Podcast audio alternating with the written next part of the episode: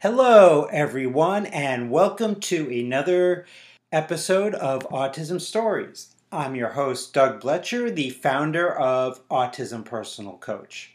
Autistic people are the true experts of the autistic experience, and Autism Stories is where we interview autistic people to learn from their stories, experiences, and get their advice. If you would like to be notified about each week's episode of Autism Stories, we suggest you subscribe on your favorite podcast listening platform. We would also appreciate it if you could give us a positive rating and review, as it will help others to learn about autism stories. Finding employment that works for each one of us is definitely a process. I can certainly testify to that my first couple of jobs were working as a dishwasher and then as a cashier in high school. I realized pretty quickly those were definitely not the jobs for me. Um, and, you know, finding my path to my dream job that I now have didn't start for me until after college. For some people, they start to figure that out sooner than me, others later. Um, we're all on a different timeline. On today's episode of Autism Stories, we talked to Carly Jalowick about her timeline and all the different jobs she has had in finding employment that works for her. We hope you enjoyed today's conversation. Carly, thanks so much for joining us today. I am happy to be here. I wanted to start out and learn um, where does your story in the autistic community begin? Uh, fairly recently, actually, really less than a year ago. I would say probably about a year ago is when I first started looking into things. It actually all started because I suspected that my dad was on the spectrum at the time, just, you know, called it Asperger's. And my counselor said, she said, well, there's things online you can look up and kind of think of him in mind and, you know, see what you think. And so I'm taking some of those quizzes and doing some of this research and seeing myself in all the things. And it, you know, suddenly just started clicking. Although I didn't have some of the social deficits to the level that they discussed.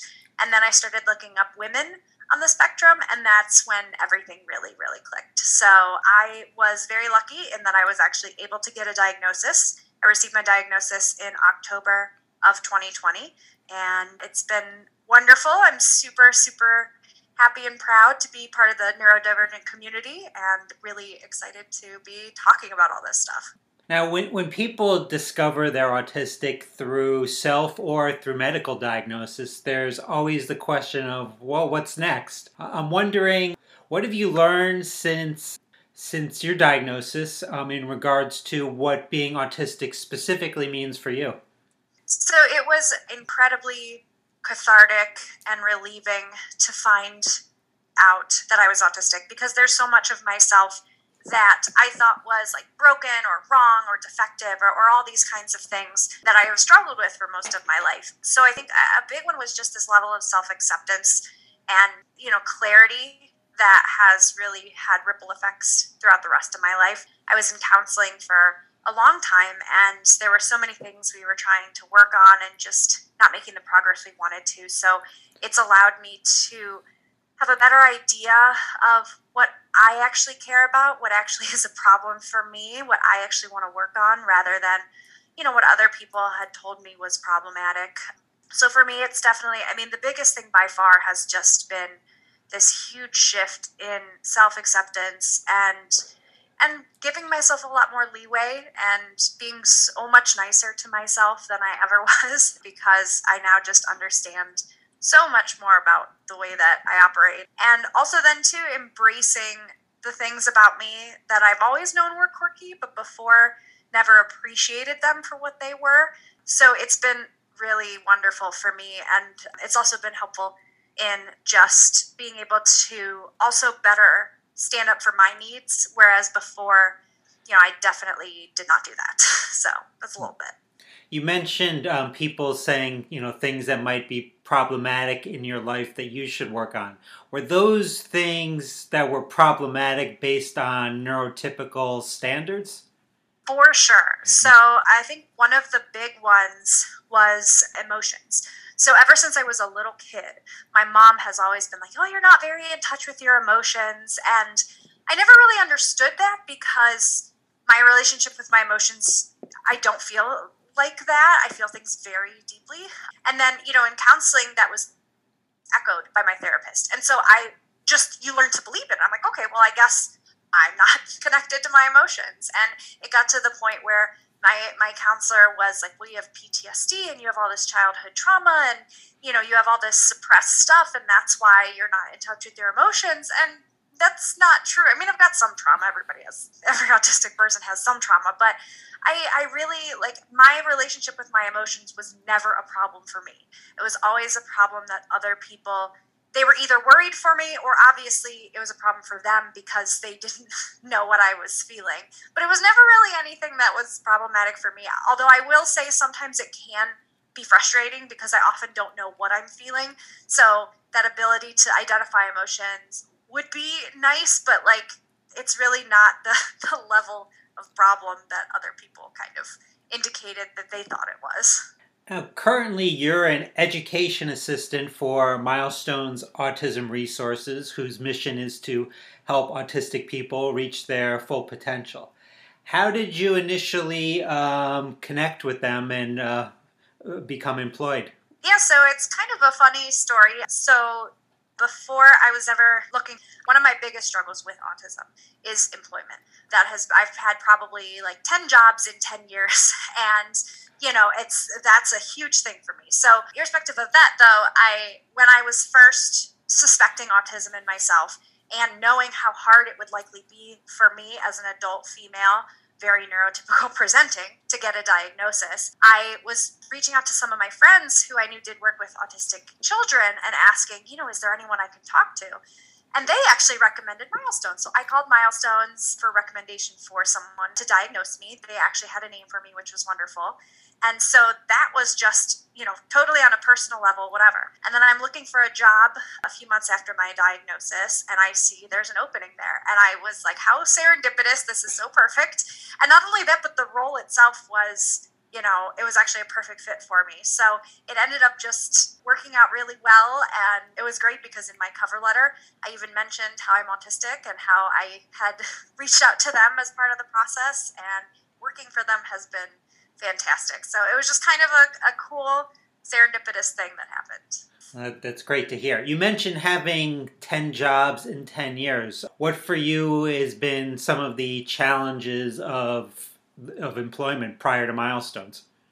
Right. And I think that that's like that is the one place for me where my autism feels like a disability. And I think a lot of it is again it's the neurotypical expectations or or the neurotypical things that are appreciated you know the huge focus on socialization and being around people and stuff and so a lot of it for me is less of an inability to be able to do things and more of i just completely burn out because i am very good at faking it and I have a decent variety of skills enough to where I can pretty much excel at most of those jobs. So, in fact, almost all of those jobs, I was the one who left because I just couldn't handle it anymore.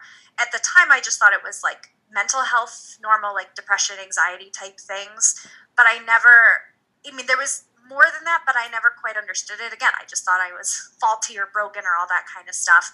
But it's mostly that I am just on 100% of the time, 200 at, at 200% level, and I just burn out. And that's pretty much what happens to me most of the time. And I'm hoping too, like even now, obviously Milestones is a great place to work, but having this additional understanding of myself is going to be huge. Because, for instance, at my last job, I had a cubicle surrounded by a ton of people. And I just remember thinking, like, oh, I just really wish I had a cubicle off in the corner that was quiet.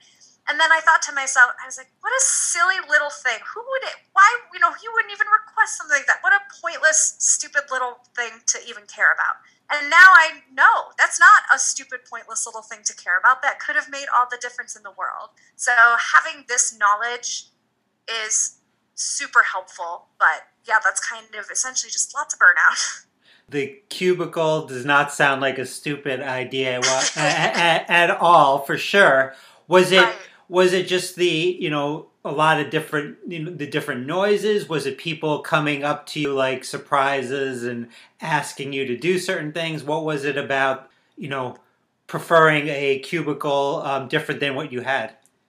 So definitely all that kind of stuff, lights and sounds and things, a lot of people being around. And I just, in a way, you constantly, when you're in the middle of everything, you kind of constantly feel like you're being watched or observed, whether that's actually happening or not, I can't say. And so it just, I felt like I was always on stage and always performing in a sense, or that I had to be always on again. And, and I just, I felt like I couldn't breathe. I felt like I had to just be prepared for anything. And yeah, definitely lots of people and conversation, and just really hard when you're trying to write lots of stuff and everybody's talking and all that kind of stuff. So it was also just this wanting to have this space where I could breathe and just not be around anyone and just, you know, have some space to myself. Yeah.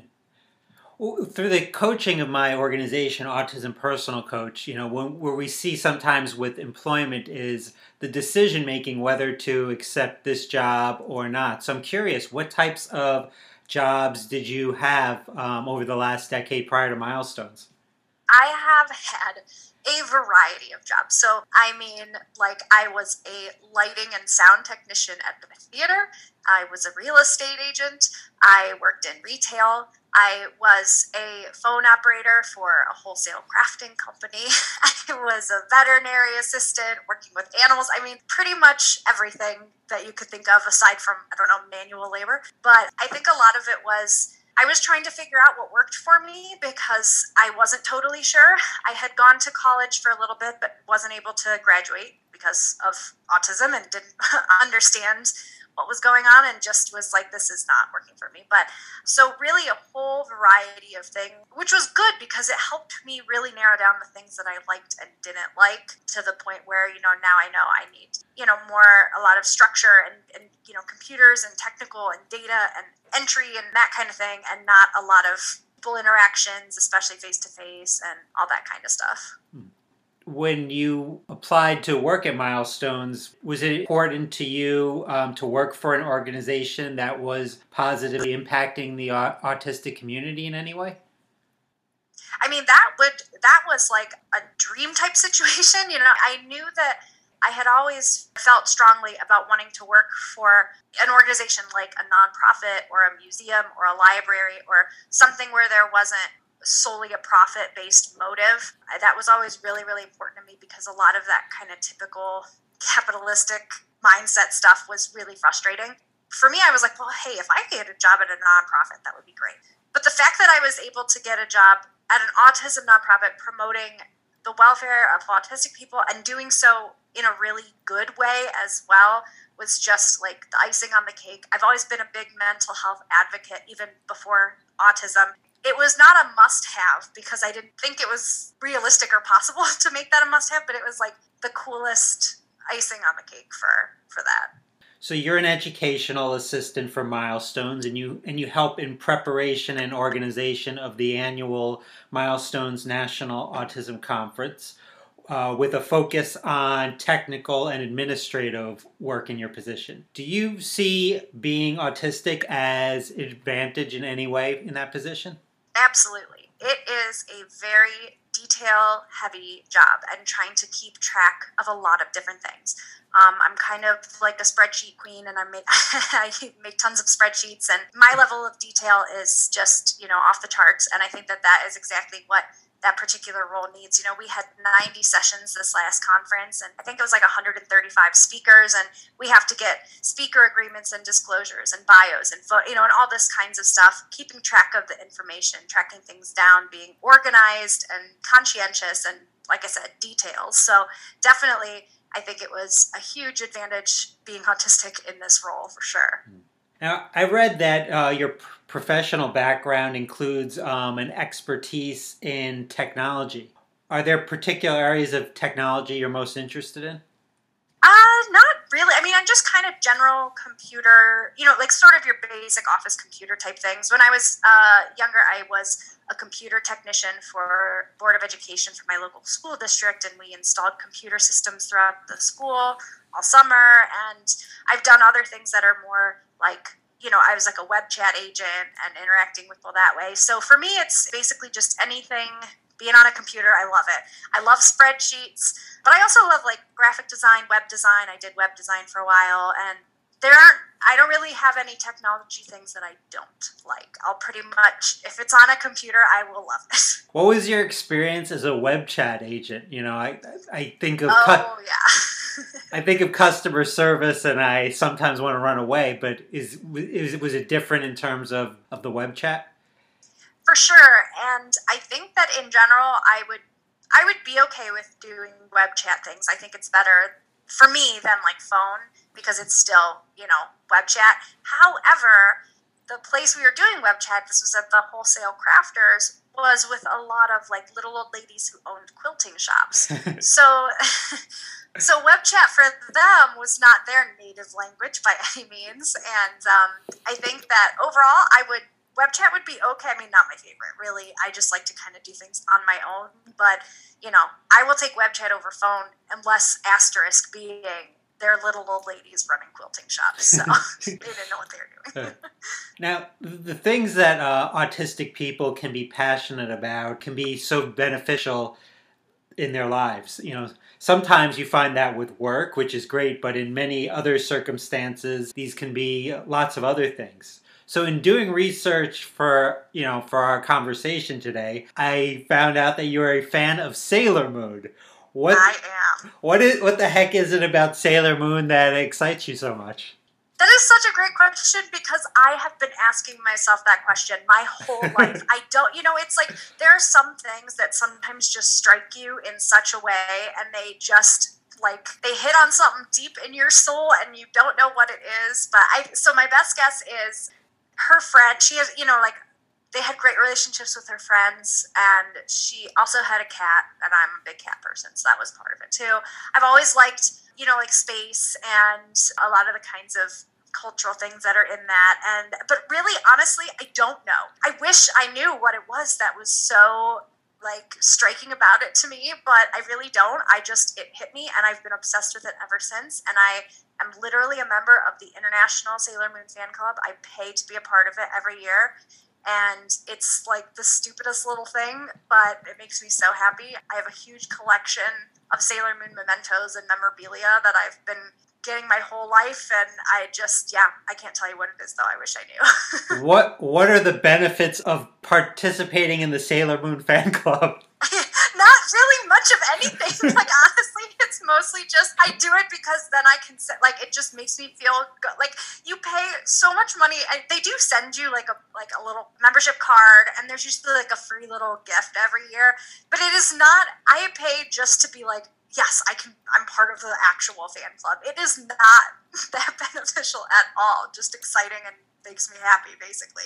So you basically pay for them to send you a piece of paper with your name on it that says yes. Sailor Moon Fan Club. Mm-hmm. Yeah, yeah. It is. It is a complete waste of money. It is a purely emotional purchase, and one I will continue making until I am unable to do so.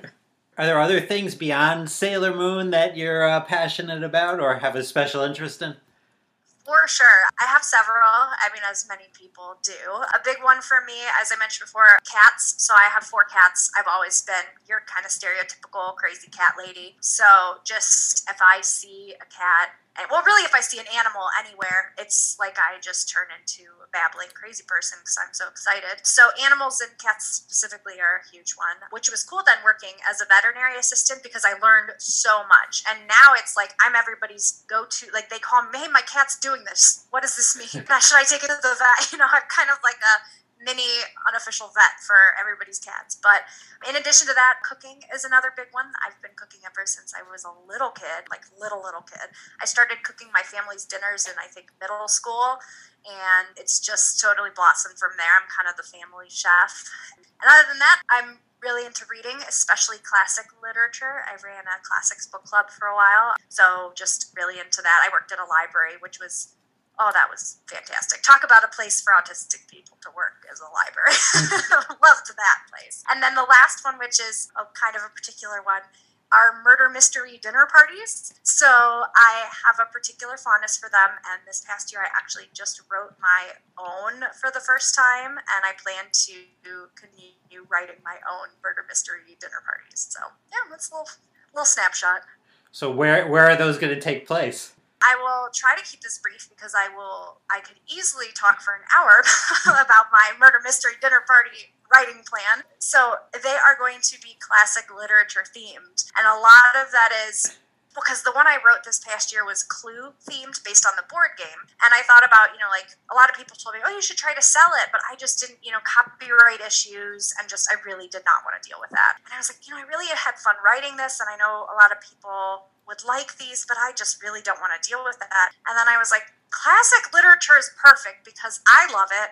And, you know, there's no you don't have to worry about copyright after uh, after it becomes public domain and most of these things have been in public domain for a long time now. I'm super excited. I'm going to do an edgar allan poe themed one probably sherlock holmes but also do like some like probably a jane austen might as well or you know maybe dostoevsky or something just like total it's, it's going to be very very niche. It is it'll be like for the english department at a college only but i'm super excited about it and i have lots of material material to work from. So yeah, super pumped. I'm excited about the Edgar Allan Poe. I was a big fan in, in high school. I read a lot. The nice, Ra- the Raven. Nice. Is there going to be a Raven murder mystery party?